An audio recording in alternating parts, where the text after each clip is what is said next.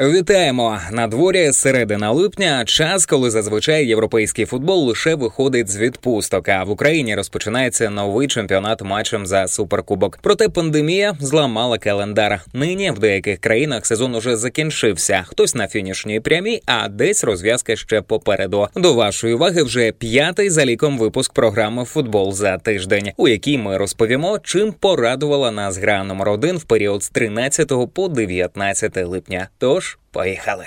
Розпочинаємо цього разу з огляду європейських справ. Першою буде Іспанія, де завершився марафон тривалістю в понад місяць. Починаючи з 11 червня, матчі відбувалися щодня. Турнірна таблиця набула майже остаточного вигляду. Залишилися дрібні нюанси. У лізі чемпіонів наступного сезону від Іспанії зіграють Реал, Барселона, Атлетико та Севілья. Вільяреал не витримав темпу і вдовольнився лише Лігою Європи. Залишається відкритим питання щодо переможця участі Кубка Іспанії однієї прямої путівки в групу Ліги Європи. У фіналі зіграють Атлетік та Реал Сосєдада. Та найважливіше це перемога Реала в боротьбі за корону. Команда Зінедіна Зідана була бездоганною після карантину, здобувши 10 перемог в 10 матчах. Останній тур вже не враховуємо. Це дозволило не лише відіграти відставання від Барси у два очки, а й прийти до фінішу з серйозною перевагою. Чемпіонство Реал здобув перше за останніх три роки. Барселона Барселона вперше з 2014 року залишилася без жодного внутрішнього трофея. Фахівці справедливо відзначають, що нині іспанський футбол переживає не найліпші часи. Ні Барса, ні Реал не показують свого оптимального футболу. Хоча навіть за таких умов ніхто з представників другої хвилі не зміг кинути виклик грандам. Що стосується очної боротьби двох вічних суперників, то перемогу Реала несправедливою назвати складно. По перше, перевагою мадридці володіли в обох очних поєдинках з Барсою, набравши 4 очки з 6 можливих. По-друге, більш збалансовано Реал виглядав в матчах з аутсайдерами та середняками. У той час як Барса завжди і усюди покладалася лише на своїх лідерів ветеранів. Зідан довіряв молоді та новачкам. Добре в склад влилися Тібо Куртуа та Ферлан Менді. Стараються і подають чималі надії Родріго та Вінісіус Жуніор. Не до кінця розкритим залишається потенціал Марко Асенсіо та Феде Вальверде. Водночас є й провали Лука Йовіч та Еден Азар поки що не відбили затрачених на них коштів.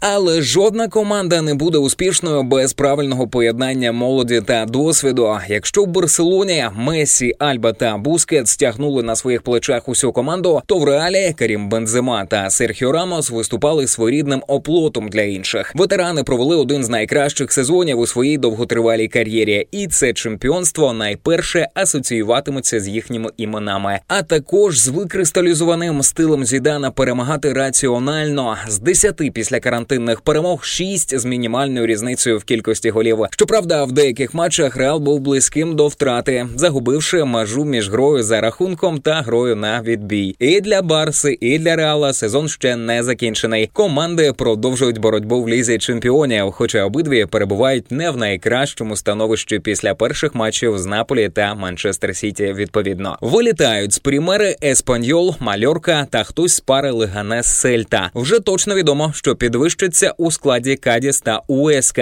Третє місце в еліті буде розіграно в плей-офф між чотирма командами. Імена трьох уже відомі: Альмерія, Жерона та Реал Сарагоса. Четвертий учасник плей-офф визначиться в останньому турі в заочній боротьбі між Фуенлабрадою, Ельче та Райо Вальєкано. І про наших у секунді Ов'єдо Андрія Луніна врятувався від вильоту. А український голкіпер на тижні про провів шостий сухий матч за астурійців. Алькулькорна м'якушка теж продовжить наступного сезону виступи у секунді. А ось доля Альбасет та Романа Зозулі та Луго на правах оренди, за які виступає Василь Кравець, все ще не визначена. Останній тур відбудеться у понеділок. До слова, кравець в останньому матчі Луго віддав асист на дуже важливий переможний гол команди. Зозуля допоміг Альбасети перемогти одного з лідерів турніру 4-1.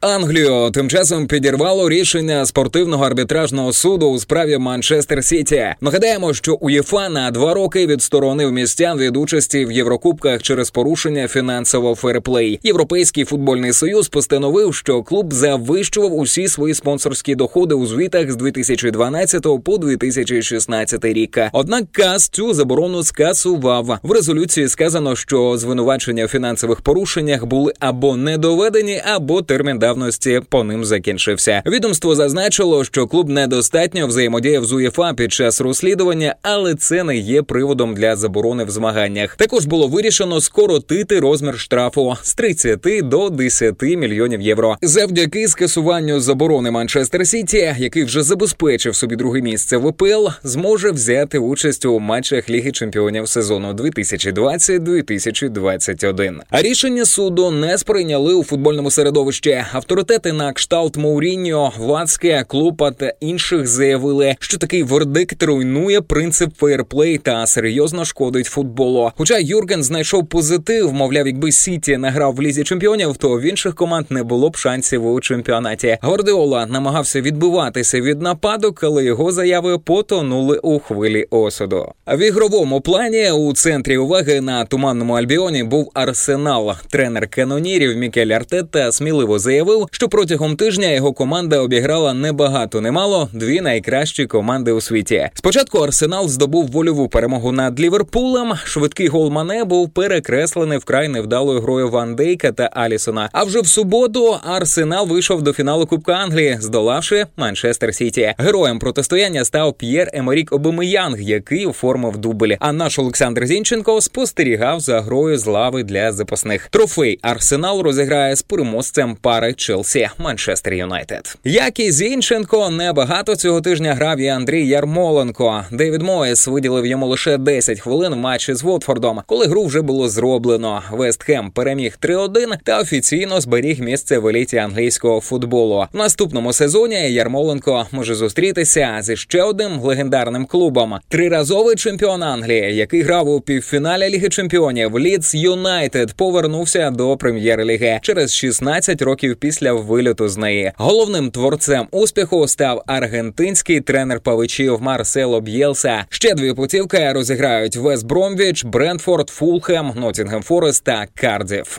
В Італії до завершення сезону ще далеко, і це добре, адже ми можемо насолоджуватись грою Руслана Маліновського. На тижні він видав черговий перформанс у грі з Брешею. Український хавбек віддав дві результативні передачі та сам забив гол вже сьомий у поточному чемпіонаті. Аталанта перемогла 6-2 та продовжила змагання за срібло з Лаціо та Інтером. Після гри італійська преса присвятила Маліновському не один матеріал, дивуючись його прогресу, а головне бронебійним ударам. Найцікавіший епітет у всесвіті лише три загадки: великий вибух, темна матерія та причина, з якої Руслану вдаються такі удари. Можливо, така увага трохи розхолодила нашого героя, адже в суботу Аталанта втратила два очки. Він вийшов у старті на гру з Вероною, але цього разу промовчав. Його ж команда втратила два очки, зігравши в нічию 1-1. Тепер у інтера є шанс відірватися, але для цього потрібно обіграти Рому. Цей матч буде зіграно вже після виходу програми в ефір. На інших ділянках турнірної таблиці відзначимо наступ Мілано. Росонері почергово перемогли Парму та Болонію, завдяки чому піднялися на шосте місце. Героїчний матч проти Ювентуса вдався Сесуоло, який після карантину демонструє вельми ефектну гру та солідні результати.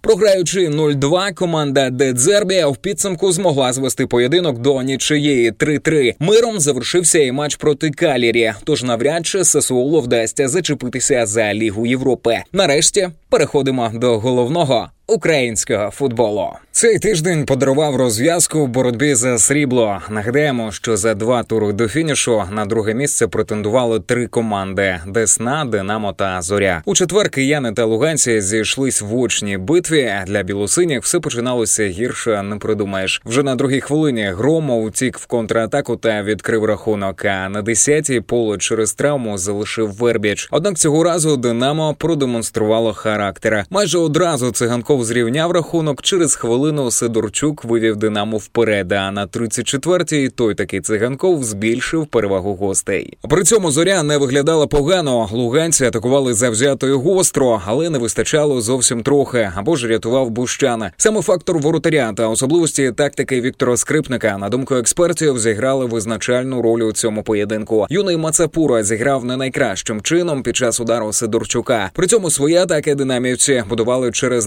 напівфланги, куди не встигав єдиний у складі зорі опорник. У другому темі луганці, звісно, намагалися зламати хід гри, але Динамо свого вже не відпустило. А в паралельному матчі фіаско зазнала Десна. Чернігівці першими забили Олександрії зусиллями тама, але цього разу команда Рябоконя не виглядала такою ж вбивчо ефективною, як зазвичай. Підопічні Шарана зрівняли рахунок ще до перерви. А в другому темі з виходом Кирила Ковальця і зовсім захопили ініціативу. Зрештою, Олександрія ще двічі забила у ворота паста. а Гулами відзначилися Мушенко та Задирака. Таким чином, перед останнім туром Динамо випереджало зорю на два бали. Настільки ж Десна відставала від луганців, враховуючи, що грати киянам доводилося з ковалівським колосом. Абсолютна більшість фактично вручила білосинім срібло. Тоді як Десна та зоря мали з'ясувати володаря бронзи в очному поєдинку. Утім, колос не погодився на роль статиста. Ба більше команда Костишина забезпечила, мабуть, найбільш неочікуваний фінал чемпіонату. Вже перші хвилини гри продемонстрували, що легко Динамо не буде. Ковалівці не шкодували ні себе, ні суперника. На перерву команди пішли за рахунку 0-0. При цьому небезпечних моментів було порівно. А на початку другого тайму колос відкрив рахунок. Вихованець Динамо Володимир Лисенко замкнув подачу з флангу. Очевидно, що кияни мусили йти вперед, але без Вербіча і Сидорчука з Русиним на вістрі в атаці Динамо нічого не виходило. Точніше, шанси були, але неймовірний матч видав кіпер колоса Волунець. А на 70-й хвилині ковалівці забили другий гол. Ісландський легіонер Арні Вільхамсон, який вийшов на заміну, реалізував пенальті, що привіз Микола Шапаренко. І, хоч грати залишалося ще 20 хвилин, Динамо виглядало приреченим. Тож кияни реально могли пролетіти повз лігу чемпіонів. Та допомога прийшла від Десни. Чернігівці не дали перемогти зорі, хоча й самі не змогли завоювати бронзу. У першому таймі рахунок відкрив Пилип Будківський. По перерві Дмитро